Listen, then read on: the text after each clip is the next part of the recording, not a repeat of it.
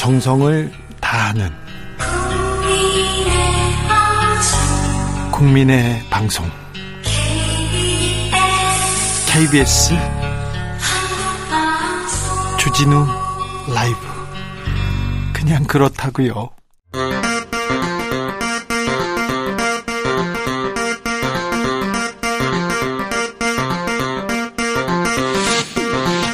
주진우 라이브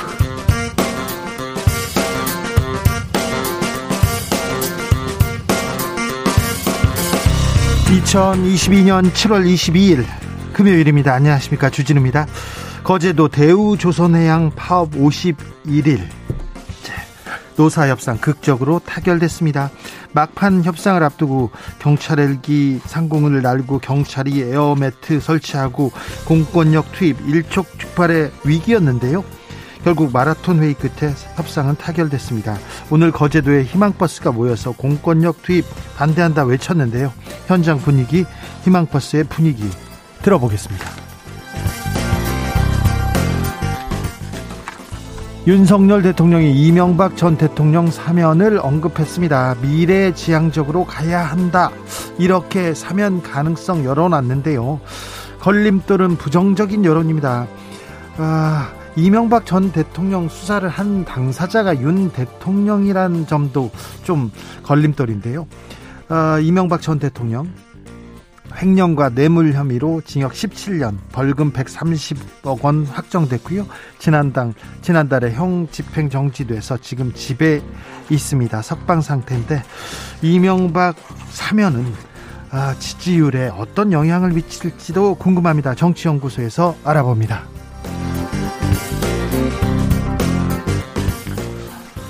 국회 원구성의 마지막 쟁점은 과방이었습니다. 과학기술정보통신 아, 방송통신위원장 어디서 맞느냐 이렇게 이 부분 가지고 끝까지 다퉜는데 혼성동 국민의힘 대표 직무대행 MBC, KBS 언론 노조에 장악됐다 이 발언에 언론 장악 공방은 더 뜨겁게 달아올랐습니다.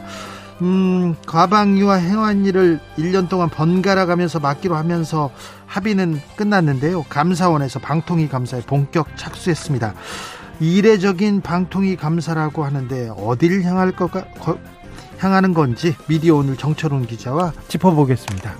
나비처럼 날아 벌처럼 쏜다. 여기는 주진우 라이브입니다. 오늘도 자중자애 겸손하고 진정성 있게 여러분과 함께 하겠습니다. 윤 대통령, 이명박 전 대통령, 이재용 삼성전자 부회장 사면하려고 하는 것 같습니다. 이 점은 어떻게 생각하시는지요? 미래를 얘기하고 국민 통합을 얘기하는데 사면과 통합이라 이게 어떤 연관이 있는지도 좀 어, 생각해 보려고 합니다. 야권에서는 김경수 전 지사 그리고 정경심 교수 사면하라 이런 얘기 나옵니다.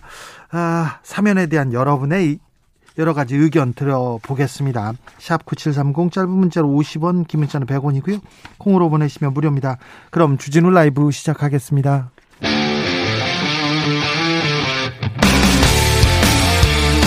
탐사보도 외길 인생 20년. 주 기자가 제일 싫어하는 것은?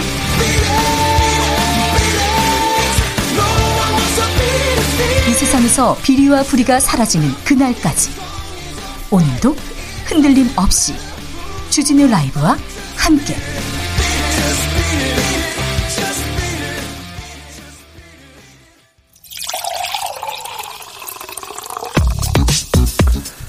진짜 중요한 뉴스만 쭉 뽑아냈습니다. 주스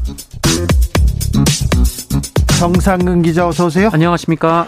대우조선해양 파업 타결됐습니다. 네, 대우조선해양 하청업체 노동조합 장기 파업 사태가 오늘 노사 협상 타결로 종료가 됐습니다. 네. 어, 이에 따라 거제 통영 고성 조선 하청주의 조합원은 51일간의 파업을 마치고 현장으로 복귀하고요. 어, 31일간 이어진 1도 원유 운반선 점거 농성도 마무리할 예정입니다. 어, 다만 마지막 핵심 쟁점이었던 손해배상 청구 문제는 합의를 이루지 못한 것으로 전해졌는데요. 어, 여전히 불씨가 남아 있는 상황입니다. 이 부분이 가장 큰 쟁점이었는데 사실 협상이 타결될 것이다 이런 얘기는 사나흘 전부터 있었어요. 그런데 아, 노동부 장관의 역할론 두고 논란이 좀 있습니다. 네, 오늘 협상이 타결되긴 했지만 말씀하셨던 대로 원래 그제 협상이 타결될 분위기였었습니다. 네. 어, 그때만 해도 양측의 분위기가 나쁘지 않았는데요. 어, 이정식 노동부 장관이 이 오후 일정도 취소하고 거제로 내려갔기 때문에 기대감이 컸었습니다. 어, 그런데 이후 이 손해배상 문제가 불거지면서 양측의 분위기가 급격히 나빠졌다고 합니다. 어, 대우조선 사측은 잠정 집계한 피해액이 약 7천억 원이라면서 이 협력업체들이 손해배상 소송을 걸면 자신들은 막을, 막을 길이 없다 이렇게 주장을 했었는데요. 어, 그러자 민주노총 측이 하청업체 노동자들 대신 이 민주노총 간부 다섯 명이 이 손배소를 책임지고 액수도 협의하자라는 안을 내놨다고 합니다. 다섯 명이 7천억 원에 대해서 좀 책임지고 합의하자 이렇게 민주노총에서 얘기했습니다. 그런데요. 어, 그런데 이때 이정식 장관이 간부 다섯 명으로는 손배소의 책임 범위가 작다라면서 어, 책임질 사람을 더 늘릴 것으로 요구했다라는 겁니다. 어, 그러면서 파업을 계속하면 손배 금액도 늘어날 것이다 라고 말했다는 것이 노조 측의 주장입니다. 어, 이에 민주노총은 이것이 사태를 해결하려는 책임 있는 자들의 모습이냐라고 비판했는데요.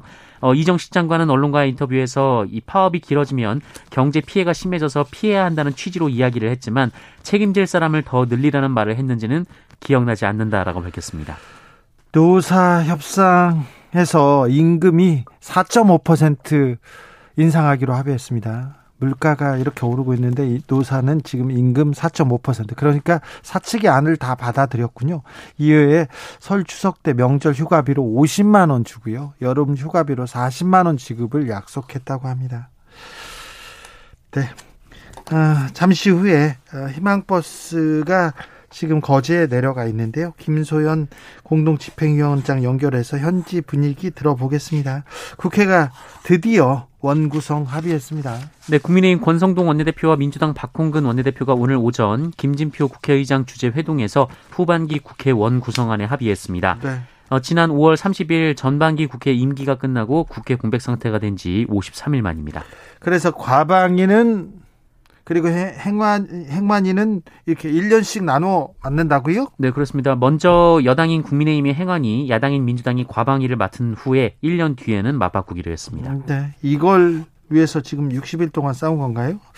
그렇진 않겠지만 아무튼 앞으로는 좀 국회의원님들 일 좀 해주십시오. 국민을 위해서 민생을 위해서 좀 뛰어주십시오. 윤석열 대통령 오늘 통일부 업무보고 받았습니다. 네, 윤석열 대통령은 오늘 오전 권영세 통일부 장관으로부터 업무 보고를 받고 어, 이 자리에서 북한이 실질적인 비핵화를 수용할 경우 제시할 담대한 제안에 대해 현실성 있는 방안을 촘촘히 준비하라라는 지시를 내렸다고 합니다. 네. 어, 윤석열 대통령은 그러면서 이 헌법 4조에 명시된 자유민주적 기본 질서에 입각한 통일이라는 것은 남과 북의 모든 국민이 주축이 되는 통일 과정을 의미한다라면서 이를 위해 북한 인권재단 출범을 조속히 추진하라라는 것을 당부하기도 했습니다. 북한 인권 계속 저희가 인권 인권 얘기하는데 미국이나 보수 진영에서 얘기하는 북한 인권이라는 것이 북한의 인권을 위해서 이렇게 외치는 것도 있지만 또 채찍을 채찍으로 또 카드로 이렇게 활용되는 측면도 있다 계속 우려하고 있습니다. 오늘 대통령 국방부 업무 보고도 받았습니다. 네, 윤석열 대통령은 오늘 국방부로부터 업무 보고를 받고 북핵 위협 대응을 위해 미사일 방어 체계를 촘촘하고 효율적으로 구성하는데 만전을 기해달라라고 당부했습니다. 네. 어, 또한 한미동맹 강화에 발맞춰 실기동 훈련을 정상화하는 등 연합훈련과 연습을 철저히 하라라고 지시했고요. 어, 특히 을지 프리덤 가디언 훈련을 내실 있게 진행할 것을 주문했습니다. 자, 북, 그 북한이 훈련하면 계속해서 어, 대응하고 있는데 훈련 열심히 하라 얘기했습니다. 어, 아울러 MZ 세대 군 생활이 안전하고 유익할 수 있도록 지속적으로 병영 문화를 개선해 달라라고 했고요. 대선 공약이었던 병사 봉급 200만 원 이상을 어, 차질 없이 추진해 달라라고도 강조했습니다. 200만 원 이상 차질 없이 추진해 달라. MZ 세대 특별히 남성들 우리가 추진하려고 노력한다 또 얘기했습니다. 윤석열 대통령 사면에 대해서도 입장 얘기했어요? 네, 윤석열 대통령은 오늘 출근길 기자들과의 약식회견에서 이명박 전 대통령에 대한 이 8.15 광복절 특별 사면론과 관련해서 미래지향적으로 가면서도 현재의 국민들 정서까지 신중하게 감안할 생각이라고 밝혔습니다. 어, 윤석열 대통령은 국정은 어떤 목표나 헌법 가치에 대해 국민이 어떻게 생각하시느냐는 것이 함께 고려돼야 한다라고 말했습니다만 또 너무 정서만 보면 현재에 치중하는 판단이 될 수가 있다라고 말했습니다. 어, 이 미래지향적이라는 건 이라는 표현이 어, 여건이 부각해왔던 국민통합의 연장선에 있다라는 것이 언론의 해석입니다. 언론은 그렇게 해석하는지 모르겠으나 너무 정서만 보면 현재 치중하는 판단이 될 수 있다. 지금 어, MB 사면에 대해서 현재 정서가 나쁘지 않습니까? 그래서 어, 정서만 보면 안 된다. 미래로 가야 된다. 얘기를 하는데 MB 사면이 사면이 미래라. 이거 뭐 국가 권력을 가지고 어찌 보면 권력을 가지고 잘못을 한 사람인데 그리고 반성도 없고요. 계속해서 수사할 때 뭐뭐 뭐 수사를 당할 때 재판에서 계속 정치 수사다, 정치 기소다, 잘못 없다 이렇게 얘기했습니다. 그리고 벌금도 안 내고 있고요. 끝까지 거짓말로 국가 원수로 어, 국가 원수였지만 국민을 기망한다고 판사한테 그렇게 꾸중을 들었는데도 한 번의 입장 변화도 없는데 이걸 다 봐주고 눈 감고 풀어주는 것이 미래로 가는 것인지 이게 통합인지 저는 이해가 안 됩니다. 네, 저는 이해가 안 된다는 저의 견해입니다. 어, 저 대통령께서 검사 시절에 본인도 저하고 비슷한 얘기를 했던 걸로 기억하는데, 네, 좀 입장이 달라지는 건지 지켜보겠습니다.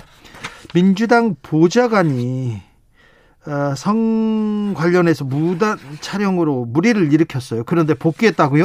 네, 성관계 장면을 동의 없이 촬영했다는 이유로 물러났던 이 더불어민주당 유기용 의원의 한 비서관이 최근 복직하면서 논란이 일자 어, 다시 면직 처분됐습니다. 네. 앞서 유기용 의원실 소속 구급 비서관이었던 이 남성은 지난해 12월 이 성관계 촬영 논란이 불거지자 자리에서 물러난 바 있는데요.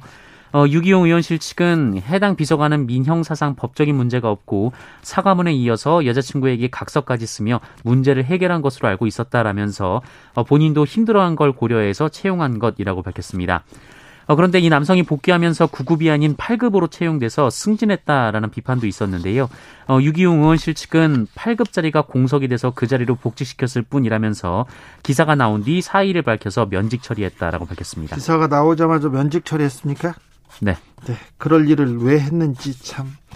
코로나 상황은 어떻습니까? 네, 오늘 코로나19 신규 확진자 수 6만 8,632명입니다. 어제보다는 줄었습니다만 지난주에 비해 1.77배, 2주 전과 비교하면 3.56배나 나왔습니다. 네. 어, 증가폭은 다소 줄긴 했습니다만 여전히 더블링에 가깝고요. 또 한 달 전과 비교하면 9.5배나 늘어났다라고 합니다. 걱정입니다. 위중증 환자도 늘고 있어요? 네, 점점 크게 늘고 있는데요. 이 전날보다 23명 늘어서 130명이 됐고요. 이 사망자는 31명이 나오면서 55일 만에 가장 많은 사망자가 나왔습니다. 어, 그리고 미국에서 조 바이든 대통령이 확진 판정을 받았다라는 소식이 전해지기도 했습니다. 트럼프 전 대통령도 대통령 시절에 감염되기도 했죠. 좀 미국 좀 보건에 이렇게 코로나 이래 상황 좀 대처 좀 잘했으면 좋겠습니다. 참 아이고 인하대 여성 사망 사건은 어떻게 돼가고 있습니까? 네, 인하대 캠퍼스에서 여학생을 성폭행하고 추락해 숨지게 한 가해자가 검찰에 넘겨졌습니다. 어, 다만 이 사건을 수사한 경찰은 이 남성에게 살인 혐의를 적용할 수 있을지 검토했지만 살인 혐의는 적용하기 어렵다라고 판단했습니다. 어, 경찰은 이 남성이 피해 여성을 건물 3층에서 고의로 밀었는지 등을 확인하기 위해 다양한 상황을 가정한 실험까지 했지만 고의성을 발견하지 못했다라고 합니다.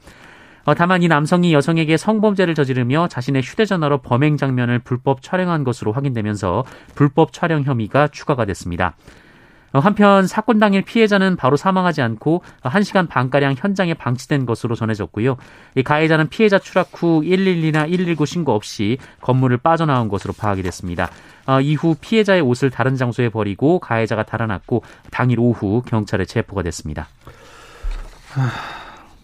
부모를 살해한 여성이 있습니다. 네, 어, 자신의 부모를 살해하고 달아난 30대 여성이 오늘 새벽 경찰에 붙잡혔습니다. 어, 경기도 군포경찰서는 60대 아버지와 50대 어머니를 살해한 혐의로 31살 여성을 경기 군포 3본동의 한 편의점에서 긴급 체포했습니다. 아이고. 어, 부모와 따로 떨어져 홀로 살던 이 여성은 3본동에 그 있는 부모님의 아파트를 방문해서 범행을 저지른 것으로 파악됐고요. 어, 밤늦게 부모님의 집을 찾은 피의자 동생이 현장을 발견하고 경찰에 신고했고 경찰이 인근 편의점에 있던 피의자를 새벽 3시쯤 검거했습니다. 정상근 기자 함께했습니다. 감사합니다. 고맙습니다. 대우조선해양 하청 노동자들의 파업이 종결됐습니다. 어, 파업이 장기화되면서 공권력 투입한다고 해서 걱정이 컸는데요. 음, 아, 그 전에 타결돼서 좀 다행입니다. 어, 희망버스가 어, 희망버스가 지금 거제도에 내려갔는데 오늘 결과 어떻게 보셨는지 한번 물어보겠습니다. 김소연 희망버스 공동집행위원장 안녕하세요. 예, 안녕하세요. 김소연입니다. 위원장님 지금 어디 계십니까? 아, 전 지금 거제는 아니고요. 서울에 네. 있습니다. 아, 그러셨어요? 희망버스는 내려갔죠? 예, 예, 지금 공동 집행위원장 중에 한 분이 내려가 계시고요. 예. 집행위원들도 몇 분 내려가셔서 오늘 2시에 기자회견을 하고 어, 조금 전에 이제 잠정 합의 소식을 들었습니다. 네 네. 아, 이 잠정 합의 소식 어떻게 들으셨습니까? 음, 그 내용을 아주 정확하게는 저희 듣지를 못해서요. 언론을 통해서 예, 속보로 나온 걸 먼저 접하게 됐어요. 네. 예, 그래서 지금 조합원들에게는 잠정합의 내용을 설명하고 있, 다고 듣고 있고요. 예. 조합원들 찬반 투표가 현재 남아 있는 상황입니다. 아 그렇습니까? 그래도 공권력 투입되기 전에 좀 타결됐다는 소식이 다행이다 이런 생각은 듭니다. 아, 아, 그렇죠, 다행이죠. 네. 네. 자, 이 노동자들이 이 스스로 감옥에 철제 감옥에 스스로를 가두고 또 아, 높이 올라가서 그렇게 투쟁할 수밖에 없었던 이유는 무엇입니까? 음, 사실 저도 놀랐는데요. 어, 이렇게 살 수는 없습니다라고 하는 그 구 한마디가 저희들의 마음을 많이 울렸어요. 특히 조선소 하청 노동자들은 최근 5, 6년 동안 계속해서 임금 삭감이 있었고, 특히 2016년에는 또 고용 불안이 엄청 심해가지고, 고용을 보장하라는 그런 요구를 한 적도 있었거든요. 음, 최근에 단식하고 있는 분 중에 근속연수 15년 차인 분이 계신데, 시급이 9,500원이래요. 아유. 아, 너무 놀랐어요. 그러니 그 노동자들이 살 수가 있, 있었겠습니까? 제일 많이 받는 분이 1,500원이래요. 그러니까 이 배를 용접하는 이런 분들은 엄청난 고도의 그 기술력을 갖고 계셔야 되거든요. 기술자들인데요. 그리고 그럼요. 숙련된 숙련공들인데 왜 이렇게 임금이 이렇게 박하죠? 그러게 말입니다. 예전에는 그 정규직보다 일용직들이 훨씬 더 임금이 많았다 그래요. 그런데 이제 IMF 이후에 계속 그 임금이 깎이고 더 많은 노동자들이 비정규직으로 내몰리면서 계속해서 임금이 줄어들 었고 특히 최근에 코로나 상황 때문에도 또 이제 줄었거든요. 그런데 지금 이제 조선 쪽이 약간 이렇게 경기가 좋아지고 있잖아요. 네. 그러니 노동자들이 어떻든 그동안 우리가 이제 고통을 감내해 왔는데 경기가 살아나고 있으니 우리도 좀 먹고 살게 해달라. 네. 최소한은 먹고 살게 해달라라고 하는 절박한 요구거든요. 네. 사실 그래서 많은 분들이 또 희망버스가 간다고 했을 때 흔쾌히 마음을 내어주셨던 것 같아요. 그러니까요. 노동자와 연대하겠다. 거제 조선소 노동자들 응원한다 그러면서 희망버스에 타겠다 가겠다 간 사람들도 좀 많습니다. 많은 분들이 참여하고 있죠. 네. 얼마나 많은 사람들이 갑니까? 어, 실은 그 윤석열 정부의 공권력 투입설이 있으면서 네. 참석하시겠다는 분들이 많이 늘었어요. 예. 그래서 제가 계속 집계를 하고 있었는데, 어, 조금 전까지 한 31개 그 시도 지역에서, 예. 어, 저희, 저희한테 접수된 것만 네. 지금 한 1,500분 가까이 되고요. 특히 저희들이 접수하지 않고 그냥 잡아주고 오시는 분이 상당히 많이 있거든요. 네. 저희 예상으로는 한 3,000분 정도가 참여할 것으로 예상을 하고 있었습니다. 네. 그러면 이제 희망버스는 안 갑니까? 갑니다. 가요? 네. 네. 네 오늘 장정합의가 되었고 지금 뭐 찬반 투표를 거쳐야 최종 타결 소식 드릴 텐데요. 예. 어, 타결이 된다 하더라도 그동안 너무나 고생한 그 조선소 하청 노동자들 응원하고 또 이번으로 끝이 아니라고 생각하거든요. 사실 네. 임금 인상 요구도 30% 인상이 아니죠. 원상회복해야 된다라고 얘기했는데 어, 4.5% 정도로 지금 그러니까요. 나오고 있어요. 네, 국민들은 아이고 4.5%면 저 물가 인상분도 안 되는데 그렇게 걱정하는 사람들도 있어요. 그럼요. 근데 이제 아무래도 유치한 노동자가 너무 긴 시간 그 0.3평의 감옥 같은 곳에 있고 여러 가지 어려움 속에서 그 총 지회에서 많은 양보를 사실 한 것 같고요. 그래서 앞으로 또 갈 길이 있다. 왜냐하면 이 노동자 여기 머무는 게 아니라 어 이번 기회에 많은 그 조선 사천 노동자들 현실을 알렸고 그런 만큼 조선 사천 노동자들의 조금이라도 좀 이렇게 노동 환경이 좋아지고 권리가 좀 좋아질 수 있도록 해 나가야 될 텐데 거기에 우리 희망버스 승객들이 우리는 당신들을 정말 지지하고 응원하고 끝까지 함께 할 것이다라는 얘기를 하려고 내려갑니다.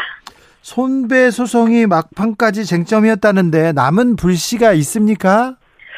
그 저도 정확한 문구는 보지 못했는데요. 언론 보도에 의하면 추후 협의에 나가는 것으로 되어 있어요. 예. 그래서 어, 실제 어떻게 진행될지는 지금 뭐 판단하기 좀 어려울 것 같습니다. 아, 네. 음, 정부가 저 대통령도 그렇고 법 정부다 정부가 법과 원칙 얘기하면서 엄정 대응 경고했습니다. 그렇게 엄정 대응하겠다고 하면서 노사를 압박해서 이 파업이 풀렸습니까? 아니죠. 사실은 이 엄정 대응하겠다고 압박을 안 했으면 더 빨리 풀릴 수가 있었을 거라고 저는 생각합니다. 아 그래요? 왜냐하면 노사 협상을 하라고 얘기하면서도 노동조합이 하청 노동자들이 불법을 저지르고 있다. 우리는 불법을 엄단하겠다는 얘기를 계속 예, 예. 얘기했거든요. 예. 그 얘기는 어떤 평등 관계에서 교섭이 될 수가 없어요. 정부가 사용자 측에 엄청나게 힘을 실어준 거죠. 그래요.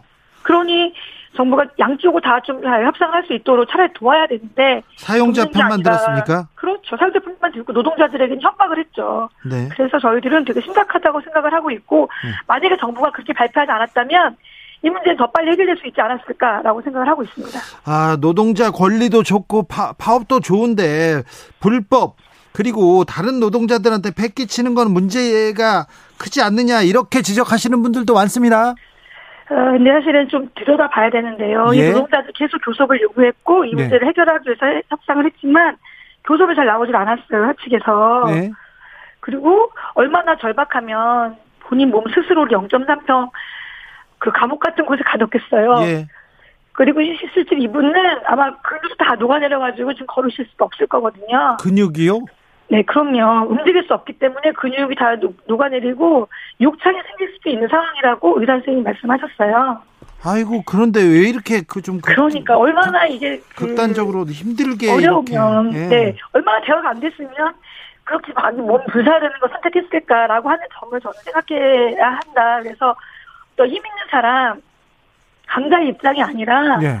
힘없고 약한 사람 얼마나 절박하면 저렇게 싸울까 하는 그런 어떤 마음들, 예. 물음들을 좀 갖고 그 절박하게 얘기하는 걸 저는 들어야 된다고 생각하거든요. 네. 그걸 듣는다면 이 문제는 더 빠르게 해결될 수 있다고 생각하는데 그동안 정부도 예. 사용자도 듣지 않았어요. 네, 그러니까 이 노동자들이 이렇게 싸울 수밖에 없었다고 생각합니다. 사용자가 좀 들었으면 좀 정부가 들었으면 하는데 그래도 위원장님 너무 절박하게 절실하다고 그렇게 극단적으로 좀 투쟁 안 했으면 좋겠어요.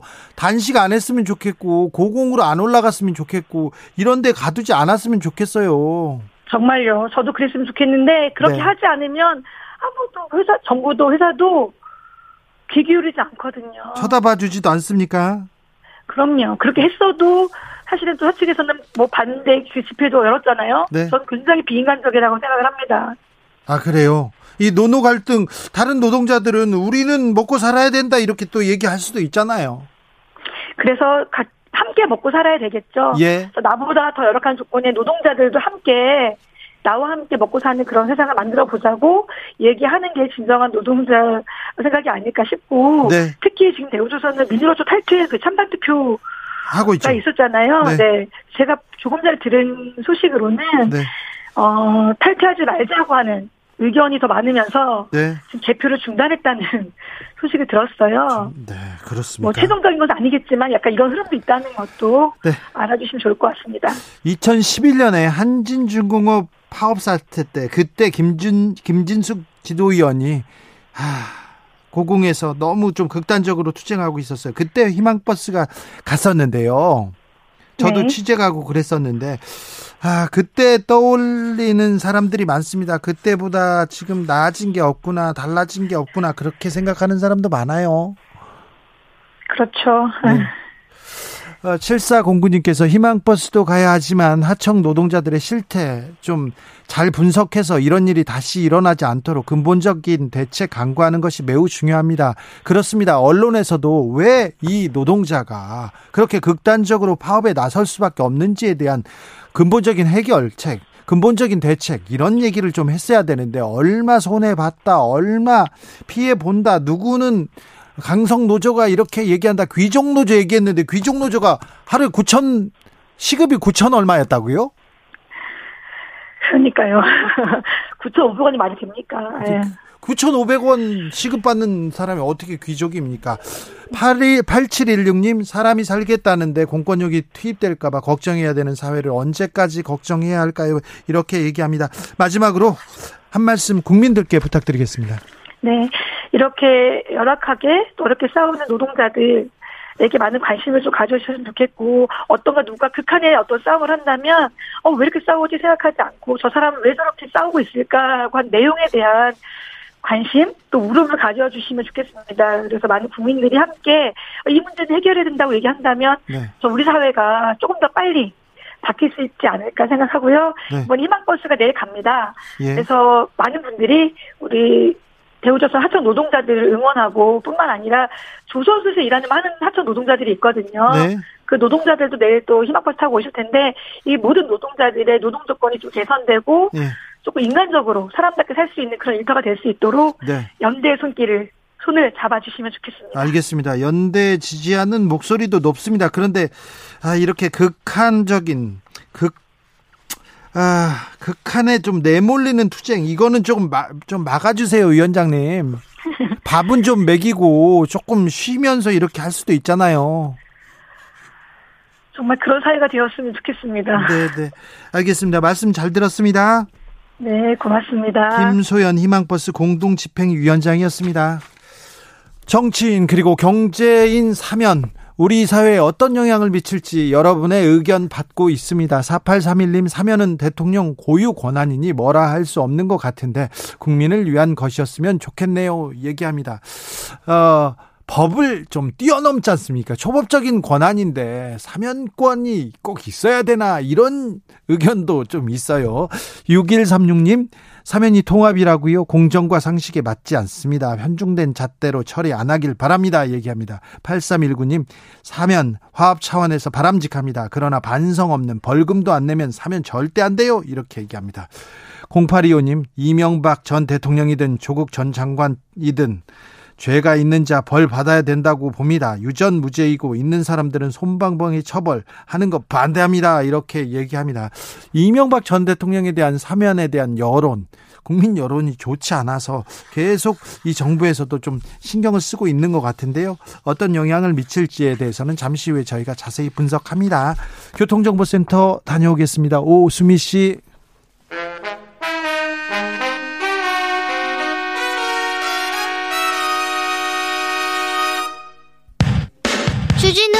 돌발 퀴즈. 오늘의 돌발 퀴즈는 객관식으로 준비했습니다. 문제를 잘 듣고 보기와 정답을 정확히 적어 보내주세요. 이곳 항구에 묶여있던 곡물을 수출하기 위한 우크라이나 러시아 유엔 티르키예의 협상이 타결됐습니다. 러시아의 침공으로 이곳이 봉쇄된 후 2천만 톤이 넘는 우크라이나 곡물의 수출길이 막히면서 세계적으로 식량난이 고조됐었는데요. 자, 여기서 문제 드릴게요. 유럽과 아시아의 경계에 있는 바다인 이곳은 어디일까요? 보기 드릴게요.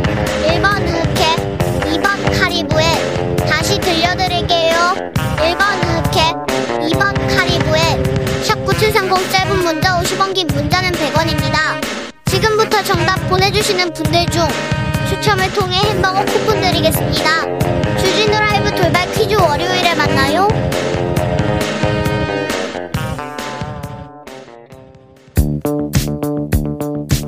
대한민국 정치의 새로운 100년을 준비한다. 21세기형 국회 싱크탱크 정치연구소 영앤영. 정치권에 보내는 고급진 정치 컨설팅 오늘도 뜨겁게 분석해 보겠습니다. 영앤영의 첫 번째 영 시사 평론가 최영일 안녕하십니까. 안녕하십니까. 또 다른 영 엄경영 시대정신연구소장 어서 오세요. 네, 안녕하세요. 네, 아, 이게 시대정신연구소장이 되게 멋있어요. 이름이요. 저는 그냥 일개 시사 평론가인데. 네. 아, 이름으로 좀 먹고 들어가는 시대죠. 네. 어, 시대정신. 아우, 좋습니다. 시대정신이 윤석열 대통령한테 가 있습니까? 왜 지지율이 이렇게 음. 지지부진합니까? 네, 윤석열 대통령 지지율은 어, 현재 주식 시장이랑 비슷하다고 보면 아하. 됩니다. 왜 주식 시장에 이런 속담 있지 않습니까? 네. 바닥이 저점인 줄 알았더니 아. 직도 지하실이 있다더 그렇죠, 그렇죠. 네, 그래서 윤석열 대통령 지지율은 아직 바닥이 확인이 된 상태가 아니다. 음. 그래요? 네, 그래서 앞으로 어, 더 떨어질 수도 있고 음. 최근 나온 여론조사 중에 오, 딱 걸리는 것도 오, 있죠. 네. 그렇죠. 근데 요즘은 막 툭툭 떨어지다 어. 푹푹 떨어지다가 조금 떨어진다 아니면 좀 정체 어, 예, 좀 행보한다 어, 이렇게 행보. 얘기도 하잖아요. 네, 네. 그러니까 추락할 때도 날개가 있는 법이죠. 아, 그래서 좀더 상황을 지켜봐야 되는데요. 네. 예, 앞으로 추가로 더 떨어질지 아니면 상승 반전할지는 아, 이 주식시장처럼 상당히 불확실한 측면이 있다. 아, 이렇게 보면 소장님은 어, 떻게 봅니까? 어, 제가 보기에는 아직은 저점 확인이 안 됐다. 아 그래요? 네. 그러니까 뭐 다음 주에는 네. 일부 일부 여론조사에서 30% 어, 내가 무너질 수도 있다 이렇게 음, 봅니다. 저점 확인은요 지금 이 단기적으로 볼 수는 없어요. 연말까지 지금 하반기에 돌입했잖아요. 예. 국회는 53일 놀다가 이제 시작해요. 이제 시작이잖아요. 예. 그럼 이제 국회와의 협치가 어떻게 되느냐? 그러니까 정부 입장에선 그 동안은 공백이었기 때문에 아유 빨리 국회가 도와줘야 될 텐데 얘기하면서 그렇죠. 세제 개편안도 내고 이제 이렇게 가다가 이제 국회하고도 부딪혀야 되는 거예요. 당장 첫 세제 개편안 네. 이거 국회가 통과하지 않으면 법률로 제정이 안 되니까 네. 내년에 적용이 어렵단 말이죠. 민주당이 반대하면 그래서 이런 이제 이 밀고 당기는 협치를 정부가 어떻게 입법부와 교섭할 거냐 이런 것도 국민들이 지켜볼 거고 네. 무엇보다 중요한 건 경제 환경이 살아날 거냐 쉽지 않잖아요 연말까지 네. 왜냐하면 지금 뭐이 인사 논란 그동안의 지지율 하락이 인사 논란 또 아주 신기하게 지난 일주일은 김건희 여사 보도는 없습니다. 네, 안 사라졌죠. 네. 근데 이걸 그동안 저희가 누누이 얘기한 게 좀 공적 시스템을 갖춰서 여사 관리를 해라. 근데 이게 어려운 게 아니잖아요. 한 네명의 팀이 붙어서 이제 여사의 공적 관리를 이렇게 합니다. 발표하고 거기에 따라서 대외 행보도 하고 그 대신 이제 건희사랑 강신업 변호사 회장 지난주에 나왔잖아요. 네. 그런데 이제 그런 것도 좀 이제 거리를 두고 네. 이런 것들을 정리하면 되는데 언론에서 사라지면 지지율에 영향 안 주겠지. 이건 너무 좀 이 수가 네네. 이 공적이지가 않다 이 자체도. 그럼 앞으로 여사는 계속 안 나옵니까 언론에 대외 행사에 안 나옵니까?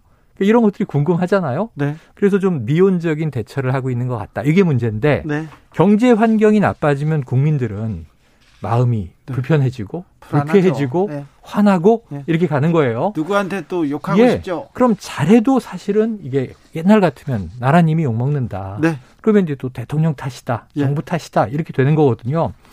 저점 확인 아까 추락하는 것은 날개가 있다 그러셨는데 대통령께서 제일 좋아하는 단어 취임사에 가장 많이 등장한 단어 네.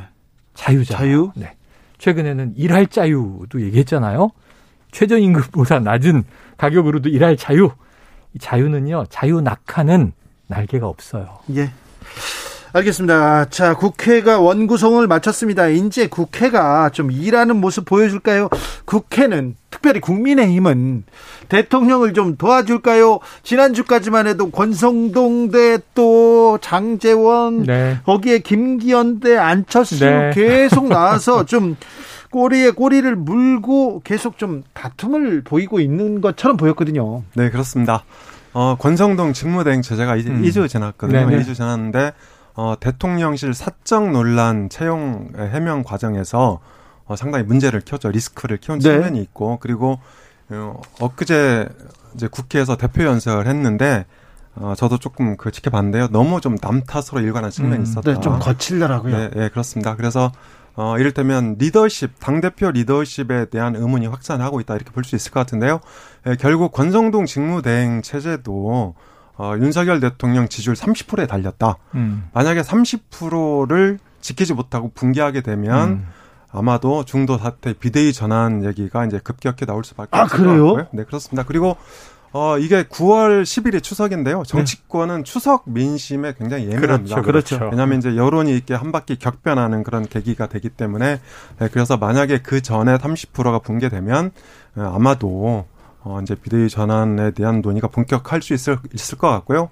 어, 윤석열 대통령하고 국민의힘 지지율이 최악으로 간다. 음. 그러면 이 K 비대위원장이 다시 등장할 수도 있다. 음. 그러니까 K-팝, K 한류 할 때 K 비대위원장 누구신지 네. 아시겠죠? 네. 자, 그분이 또 나올까요? 외국에서 또 용병을 데려오실 올 수는 없고요. 히딩크 감독. 네. 아유 상대 쪽에서 찾으면 되죠. 원래 네. 김종인 전 비대위원장도 아, 그, 래서 이제 민주당 쪽을 맡으셨는데 네. 영입한 거잖아요. 네. 지금 또 좋은 후보가 있어요. 누구요? 박지현 전 공동 비대위원장. 네. 얼마나 칭찬했어요 국민의힘이 그동안. 네. 저말 다 맞다. 네. 민주당은 왜 저 말 안 듣느냐. 그분 영입해 가면 되겠네. 아, 그러니까 여 많아요 후보군이. 근데 비대위 체제에 대한 생각은 저는 엄 소장님하고 같아요. 그래요? 추석 전후에 권성동 이제 지금 직대가 시험대에 오를 수 있다. 지지율에 따라서 대통령 지지율도 따르고 지금 예. 본인도 과실이 있어요. 예. 최근에 설화 같은 거 보면 야, 뭐 7급은 줄 줄 알았는데 9급을 줬다든가. 그렇죠. 뭐 강릉 촌 사람이 민심... 서울 와서 그 돈으로 살 수 있느냐. 그럼 도대체 많은 국민들이 보도를 보는데 아니, 그 젊은 사람이 천만 원이라는 고액 후원금을 낸 사람이 서울에서 뭐 생활할 돈이 없는데 정치 후원금은 내는 거야? 그 아버지가 내준 거야? 뭐 이런 얘기들을 우리가 하잖아요, 일상적으로. 네. 근데 그 어떤 분은 이렇게 얘기를 하시더라고요. 아, 지역 주민들은 좋아한다. 이렇게 강릉 지역구를 챙기고 있다. 지역 주민들의 민심은요. 지역 유지는 어떤 사람인지 더 잘 알아요. 그죠? 네. 그 자제는 어떤 사람인지 다 알아요. 동기동창들도 있고. 네. 그래서 과연 그가 대통령실에 갈 감이 되는 젊은이냐. 네. 아니면 운 좋게 아버지 라인으로 선거 캠프 들어갔다가 네. 행정관까지 된 것이냐. 지역 민심이 무조건 이 권성동 원내대표에게 유리할 것도 아니에요. 그래서 네. 이런 실수를 저지른 것은 지지율 연동이 아니라 본인이 이 원인이 된 것이기 때문에 네. 두 가지 요인이 있어요. 이 당대표 직무대행으로 정말 이 정권 지키기에 윤 정부를 지탱하느냐 하나. 두, 그 리더십 문제고 아까 말씀하신 또 하나는 본인의 말이 너무 거칠고 예. 구시대적이에요. 이런 좀 마인드가 바뀌어서 그러면은 미래 비전적인 리더십을 못 보여주면 네. 야, 이거 위험한데 라는 얘기 내부에서 나옵니다. 사람이 그렇게 쉽게 변하나요? 그런데 말입니다. 권성동, 장재원, 김기현, 안철수 네. 다 생각이 좀 제각각인 것 같아요. 그렇죠. 특별히 권성동 원내대표와 장재원 의원은 갈등이 분명히 보이는 음. 것 같습니다. 대통령실 관계자가 두 사람 윤석열 정부 성공을 위해 모든 것을 희생할 수 있는 사람들이다 이렇게 얘기했는데 음. 잘못 보신 거 아닙니까? 아, 네, 제가 보기에는 장재원 의원과 권성 권성동 직무대행의 갈등설은 음. 다소 과장돼 있다. 아, 그래요? 이렇게 보여집니다. 왜냐하면 네. 사실 이제 정치권에서 볼 때 가치나 비전 연대로 결합하지 않는 핵심 관계자는 생명이 오래 못 갑니다. 그렇죠. 네, 사실 음. 권성동 직무대행이나 장재현 의원은 윤석열 대통령을 후보 시절에 한 1년 정도 먼저 만난 거거든요. 예? 네, 그래서 제가 보기에 두 사람 다 아, 윤석열 대통령과 끝까지 간다. 뭐 이렇게 보긴 좀 어려울 것 같고요. 음. 네. 예, 그리고 이제 최근에 갈등설이 있긴 있지만 운명 공동체다. 특히 장재원 의원 같은 경우에는 권성동 직무대행이 책임을 지게 되면 같이 같이 묶여서 음. 어 이제 책임을 지고 어 뒤로 이선 후퇴할 수밖에 없는 상황이다 이렇게 생각을 하고요. 네. 그리고 이제 안철수 의원 같은 경우에는 이제 최근에 권성동 직무대행 제재를 옹호했잖아요. 근데 어이 안철수 의원이 여러 가지 측면에서 어, 이제 그 국민의힘이 아직 안착하지 못하고 있다. 물론, 음. 어, 이, 지난번에 인수위원장을 깔끔하게 마무리하면서 어느 정도 점수를 땄지만, 음. 아직 그 보수 정당의 뿌리를 두고 있다고 보기는 어렵거든요. 그런 면에서 현재 권성동 직무대행 체제를 도와주면서 윤심을 얻어서, 어, 나중에 당권이나 대권에 도전하겠다. 이렇게 이제 보여, 볼수 음. 있는데요. 어, 앞으로 그 앞날은 창창하지 못하다. 여전히, 어, 이준석 대표도 이제 눈을 부릅뜨고 음. 있고, 그리고 오세훈 시장이나 홍준표 그렇죠. 네, 만만치 않아요. 네, 만만치 않다. 네. 이렇게 볼 수 있을 것 같습니다. 네. 네. 뭐 대체로 동의하는데 한 가지 다른 것은 권성동 원내대표와 장재원 의원의 갈등은 제가 보기엔 좀 심상치가 않다. 네. 운명 공동체로 보이죠. 집권 여당은 다 운명 공동체인데 네. 그 안에서도 아까 말씀하신 4인 4색이에요. 네. 홍준표 이제 대구시장까지 포함하면 하면 5인 5색. 네. 누가 빠졌느냐? 이준석 대표 지금 잠행 중이고 조용하잖아요. 네. 돌아온다라고 전제하면 6인 6색. 아, 그렇죠. 점점 다, 그때 이 캐릭터가 다 달라요. 예. 그런데 장제원 대 권성동, 권성동 대 장제원은 왜 위험하냐면 어떤 조직이나 number two의 자리가 가장 치열해요. 그렇죠. 영화 제목도 number three가 있어요. 네. number three는 언제든 팽당할 수 있고 number three는 충원 가능한 위치예요. 근데 number two는 number one의 입장에서 정치 신인 대통령이잖아요. number two는 끝까지 의지하고 가야 되는 그야말로 파트너예요. 러닝메이트. 네. 부통령제가 없지만 국무총리는 교체될 수 있어요. 예. 나라에 큰일이 생기면 장관도 막 교체돼요. 근데 실질적인 실세, 권력의 number two는 이 윤석열 대통령 입장에서는 특히 교체하기가 어렵다. 그러면 이 상당한 혼란에 빠질 수 있거든요. 근데 장재원 의원은 내가 넘버 투야라고 생각을 하는데 지금 이미 이선에 있어요. 넘버 쓰리죠. 지금 이게 아니 실세로 보면은 네. 서열은 그렇게 보이지만 네. 실제로 네. 자기는 그렇게 달라요. 네, 자기는 그렇게 생각. 그럼요. 대통령과 얼마나 네. 소통을 네. 자주 하며 내가 비서실장이었고 뒤에서 술도 네. 더 많이 먹고 근데 지금 권성동 의원을 보면은 네. 지금 어우 당 대표 직무대행이야. 6개월은 안정적 적어도 네. 어떤 변수가 털지 모르지만 원내 대표야. 그리고 지금 주도적으로 앞에 나서서 모든 걸 이끌고 있어. 실질적 넘버 투야. 네. 그럼 이 보이지 않는 불꽃이 지금 활활 타오르기 시작한 게 말이 거칠다. 아이고 겸허히 받아들이겠습니다. 이런 지금 이제 밀당을 하고 있는 거거든요. 그러고 아유 우리 형아우 하는 형제예요. 네. 그러면서 밥 먹는 장면을 공개해. 네. 이 자체가 이미 정치적이거든요. 그러니까 둘의 사이는 벌어져 있다. 네. 그리고 심상치는 않다. 이렇게 좀 관측을 하고 있습니다. 알겠습니다. 민주당으로 가보겠습니다. 자, 28일인가요? 그렇죠. 자, 대표 후보 중 8명의 후보 중 3명만 3명. 남습니다. 누가 남습니까? 다음 주 목요일이 컷오프니까 네. 사실 일주일도 안 남았어요. 컷오프는 네. 8명 8인 8색인데 예, 박지원 전 위원장은 이제 커트 됐고요. 네. 접수가 안 됐으니까. 세 명이 누구냐? 네. 우선 어대명의 이재명 의원이야 당연 지사 올라갈 네. 것이고 나머지 둘이 누구냐가 관측이 다양한데 하, 글쎄요. 지금 양강, 양박 이렇게 얘기되고 있잖아요. 네. 어떤 분은 이건 이제 제가 주변에서 계속 취 재, 하면서 들어보면 네. 박용진, 설훈 이렇게 산파전이 될 것이다. 네. 그럼 이제 구색은 그럴 듯해요. 세 명의 노선이 다 다르니까 네. 아 선택하는 재미가 있겠구나 하는 생각도 드는데 그렇게 표가 결집이 될까 쉽지 않다. 그래서 어찌 보면 지금 단일화를 주장하는 게 강병원 의원이란 말이에요. 네. 그러면 이제 이 반명 쪽으로 집결이 되면 강병원 의원이 올라가면 이재명, 강병원 대 비주류 하나. 그게 네. 뭐 박용진 의원이 될 것인가? 혹은 또 다른 후보가 될 것인가? 네. 요 정도로 지금 보고 있는데 정확치는 않습니다. 엄 소장님. 네, 저도 비슷하게 보는데요. 민주당 컷오프는 되게 살벌합니다. 음. 과거에도 어, 그런 사례가 많이 있었는데요. 송영길, 박범계, 네, 네. 이종걸, 어, 또 이제 이인영 음. 이런 사람들이 모두 탈락한 적이 있어요. 네, 그래서 네. 중앙위원회가 보통 한 500명 정도로 구성이 뭐죠? 되는데 의원급이나 단체장급으로 구성이 되죠. 그렇죠. 그래서 어, 특히 이제 인품이나 인성 논란에 대해서는 가차없이 칼을 댑니다. 음. 그래서 저도 어, 이 중앙위가 70%고 여론조사가 30%인데 이런 면에서는 이제 강병원 어, 의원이 의외로 어, 유리하다. 약진할 아, 가능성이 아, 이렇게 볼 수 있을 것 같고요. 그리고 어, 박영진 의원이 뭐 인품 논란이 조금 있지만 음. 여론조사에서 압도적 1위이기 때문에 네, 가능성이 음. 있다고 봅니다. 음. 그래서 대략 이렇게 예상이 됩니다. 박주민 의원은요? 박주민 의원은 약간의 인품 논란도 있고요. 그리고 어, 이제 여론조사에서도 박용진 의원을 압도하지 못하기 때문에 네. 좀 아슬아슬하다 이렇게 볼 수 있죠. 박주민 의원은 이제 이, 내부 공격 괜찮은데 훌륭한데 네. 기운이 없어요. 아니 아니 네. 기운은 원래 없었고 그러니까요. 말을 말을 투가 원래 그러신 거고 네. 박주민 의원은 이제 이미 공격이 시작된 게 사실은 이 이재명 의원을 이재명 후보를 맹 비판하지 않다 보니까 네. 왜냐하면 이재명은 이재명으로 당권을 잡기 위해서 나온 인물이고 나머지 일곱 명은 다 경쟁자잖아요. 근데 박주민 의원이 이재명 후보에 대해서 그렇죠. 나를 세우지 않으니까 러닝메이트냐 페이스메이커냐 이런 비난을 받는 거예요. 그렇게 묶여버리면 사실은 경합자로 올라가기는 쉽지 않은 포지션이 되버리는 그렇죠. 거죠. 선거에서 좀 두드러지기도 어렵고요. 네. 좀 이재명보다 내가 낫다 이걸 예. 어필해야 되는데 존재감이 조금 떨어지는 것도 어찌 극복할지 좀 지켜봐야 될것 네. 같습니다. 그런데요.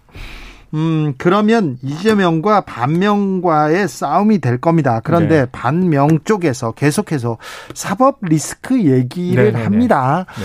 어제 이재명 의원의 스승이었죠. 음. 이상돈 교수도 네. 좀 굉장히 사법 리스크에 대해서 좀 우려하는 예. 시각이 있더라고요. 어떤 영향을 미칩니까? 어, 제가 보기에는 영향이 있죠. 이게 뭐냐면 지난 대선에서 그러니까 책임론으로 또 돌아가는 건데 네. 이재명 후보가 간반의 차로 졌는데 만약 대장동 이슈의 파급력이 조금 작았다면 당선됐을 거잖아요. 그렇죠. 어찌 보면. 네. 그러니까 왜냐하면 이재명 후보가 국민들에게 가장 좀 의심받은 대목 상대 쪽의 프레임이다. 저건 정치적인 프레임이다라고 민주당이 얘기했지만 그 프레임을 깨지 못했기 때문에 대선에서 패배한 거거든요. 근데 그 대장동이 제일 큰 이슈예요. 어쨌든. 그래서 대장동 이슈를 포함해서 그다음에 또 시리즈로 나온 게 백현동, 성남 FC. 근데 이제 이 중에 일부는 과거에 경찰이 수사했고 무혐의 처분했는데 다시 또 재수사하는 게 있습니다. 네. 그리고 또 새롭게 나온 것은 경기도지사 시절에 부인 김혜경 씨의 법인카드 남용 네. 의혹. 요거 지금 전당대회 전에 경찰이 8월 중순에 수사 마무리하고 발표한다는 거잖아요. 네. 왜 이 타이밍이지 이런 것도 보면서 민주당 내에서 이재명 의원계가 저항할 수 있는 건 탄압 아니냐, 정치 보복 아니냐 이건데 네. 이게 사실은 수사의 이슈이고 법률적으로 앞으로 기소 가능성이 있기 때문에 반대쪽 입장에서는 기소돼서 재판이 몇 년 가게 되면 차기 대선 주자로 나서야 될 사람인데 이 대장동 때문에 패배했는데 또 극복하지 못하고 또 그 덫에 걸리는 거 아니냐. 이게 사법 리스크의 이제 총체인 거죠. 근데 제가 보기에는 참 답답해요. 사법 리스크는 없다. 탄압이다. 이것도 한계가 있고 사법 리스크가 있으니까 안 된다. 이것도 한계가 있고 리스크라는 위기는 매니지먼트가 되면 위기가 아니에요. 예. risk management, 위기 관리. 그럼 저는 이재명 후보 쪽에서는 당연히 이런 리스크에 대한 법적인 대비를 하고 있어야 되는 거잖아요. 네네. 네. 그리고 민주당 내에서는 정치적으로 이걸 또 합의를 해서 risk management, 위기 관리를 위한 대안을 세워야 되잖아요. 대안은 없이 공격만 하는 것은 이거는 이제 정치적인 공방에 불과하다. 대안을 만들어서 네. 얘기하죠. 어, 선거에서 패배한 정당은 대개 두 개의 길이 있습니다. 음. 하나는 선명 야당 또는 투쟁 야당이고요. 음. 또 하나는 이제 대한 야당의 길인데요. 어, 예를 들어서 하나 또 있죠. 쪼개진다. 네, 뭐 네. 그건 일단 빼고. 네. 그래서 선명 야당 또는 투쟁 야당은 정부 여당과 싸우면서 지지층을 결집하는 그런 길이죠. 네. 아, 이렇게 되면 이제 중도 확장의 어떤 훼손 음. 아, 이런 이제 단점이 생기는 건데요. 대한야당은 반대로 대안을 제시하면서 어, 이제 정, 그 집권 기반을 확장하는 거죠. 음. 그런데 강성 지지층의 반발을 부를 수 있습니다. 그렇죠. 그런데 이재명 의원 같은 경우에 만약 만약에 당 대표가 되면 여권의 공세에 맞서서 투쟁 야당 또는 선명 야당의 길을 갈 가능성이 굉장히 큽니다. 음. 네. 이렇게 되면 당장은 그러니까 이재명 의원의 그 이 그러니까 야권 차기 주자 1위 이건 지킬 수 있겠죠. 그리고 어, 이 지지층을, 그러니까 강성 지지층을 결집시킬 수 있겠죠. 그렇지만 중장기적으로 볼 때 이재명 의원의 경쟁력을 훼손할 수 있다. 아, 전 그래서, 어, 이재명 의원이 지금 가장 경계해야 될 거는 당대표가 되더라도 투쟁 야당과 선명 야당의 길을 갈 거냐? 음. 물론 쉽지 않습니다. 그러니까 여권의 공세가 만만치 않을 것으로 이제 예상이 되는데 이것에 맞서서 과연 대한 야당의 갈, 갈, 길을 갈 수 있냐? 근데 저는 대한 야당의 길을 가지 못하면 어, 2027년에 대통령이 되기 어렵다고 생각합니다. 자, 여야가 드디어 드디어란 얘기를 합니다. 음. 후반기 국회 원구성 마무리 지었습니다. 음, 마침내. 이제 이제서야 좀 일좀 좀 하나요 이렇게 생각합니다. 근데 막판까지 쟁점이었던 과방위는 1년씩 번갈아 가면서 네, 네. 맡기로 했습니다. 그런데 음, 언론 장악이다 아니다 네. 이렇게 네. 얘기 나오는데 권성동, 박성중 의원 계속해서 네. 언론은 특별히 공영방송 때리고 있습니다. 네, 네. 비판하고 있는데 이 부분은 어떻게 이렇게 전개될까요? 제가 보기에는 이제 막 급하게 가진 않을 것 같아요. 그럼에도 불구하고 대통령이 내린 시그널이 있어요. 뭐냐면 지지율이 왜 떨어지느냐에 대한 해석의 문제에서 대통령은 스타 장관들이 나와야 된다. 왜 적극적으로 홍보 안 하냐? 근데 그 원인 뭐냐 하면 대통령이 원인이에요. 도 스태핑을 매일 하니까 네. 대통령이 질러놓고 장관이 수습하기도 힘들고 아니 대통령실에서 대변인도 수습이 안 돼서 시민사회 수석, 대변인 따로따로 지금 권성동 원내대표는 사과를 했는데 그 역관제 얘기도 나오고 이 3인 3색의 목소리가 나오니까 국민들은 이게 잘했다는 것이요, 잘못했다는 것이요 헷갈리거든요. 그러니까 대통령의 도스태핑이 정제되든가 아니면은 합의된 내용만 나가든가 안 하든가 해야 되는데 이게 나가는 이상은 사실은 대통령 시그널은 이제 혼란을 초래하는데 지금 왜 대통령이 문제라고 말씀드리냐 하면 앞으로의 문제에서 지금 얘기한 대로 언론 문제에 대해서 네. 홍보가 부족하다 이렇게 얘기했잖아요. 홍보의 매체가 미디어잖아요. 그게 언론이잖아요. 총체적으로. 네. 그럼 언론을 통해서 정부의 메시지를 더 많이 내보내라. 라고 아랫사람들은 해석을 하겠죠. 예. 그럼 그게 이 야당이 보기에는 언론에 대한 어떤 그립감을 강하게 주려고 하면 장악이라고 볼 수 있는 거고 그 다음에 이제 지금 권성동 원내대표가 이미 노선을 제시했어요. 예. 노조가 장악한 방송을 정상화하는 거다. 어제 이 세제 개편안 딱 얘기 나왔을 때 야당이 부자 감세 아니냐? 정상화다. 징벌적인 세금을 때린 거를 정상화한 것이다. 언론 장악이냐? 똑같이 얘기할 거예요. 언론 정상화다. 그러면은 언론을 장악할 것이냐 아니냐? 전 상당히 좀 압, 압력은 강해질 것이고 우선 서울시에서 나타나고 있잖아요. 네. 지금 서울시 의회 오세훈 시장 모두 TBS 폐지 조례안이 나왔습니다. 예. 방송국 폐지가 아니라 예산 폐지인데 예산 안 주면 어, 기관이 존립하기 어렵죠. 예, 예. 인력 고용과. 저는 시작된 네. 거 아닌가? 네, 일단 국회 원구성 협상 평가를 30초만 딱 해본다면 네. 네. 과방위하고 행안위 15초. 아, 1년씩 받기로 했잖아요. 네. 이런 산수를 하는데 왜 그렇게 50일이나 그건 말이 안 돼요. 진짜 잘 이해가 안 되고요. 예, 그렇죠. 맞아요. 이해가 안 되고요. 그리고 대우조선에는 손배소를 한다는데 네, 그리고 똑같이 50일인데. 네, 그저 제가 평소에 이 최영일 평론가 존경하는데요. 음. 아, 저는 정무적 성격의 공공기관장은 한상혁 방통위원장 같은 경우죠. 음. 예를 들어서 참 물러나야 된다. 음. 물러나고 윤석열 정부한테 시간을 주자 일할 수 있는. 자, 최영일, 엄경영 시간이 다 됐습니다. 시간을 못 줍니다. 감사합니다. 고맙습니다. 고맙습니다.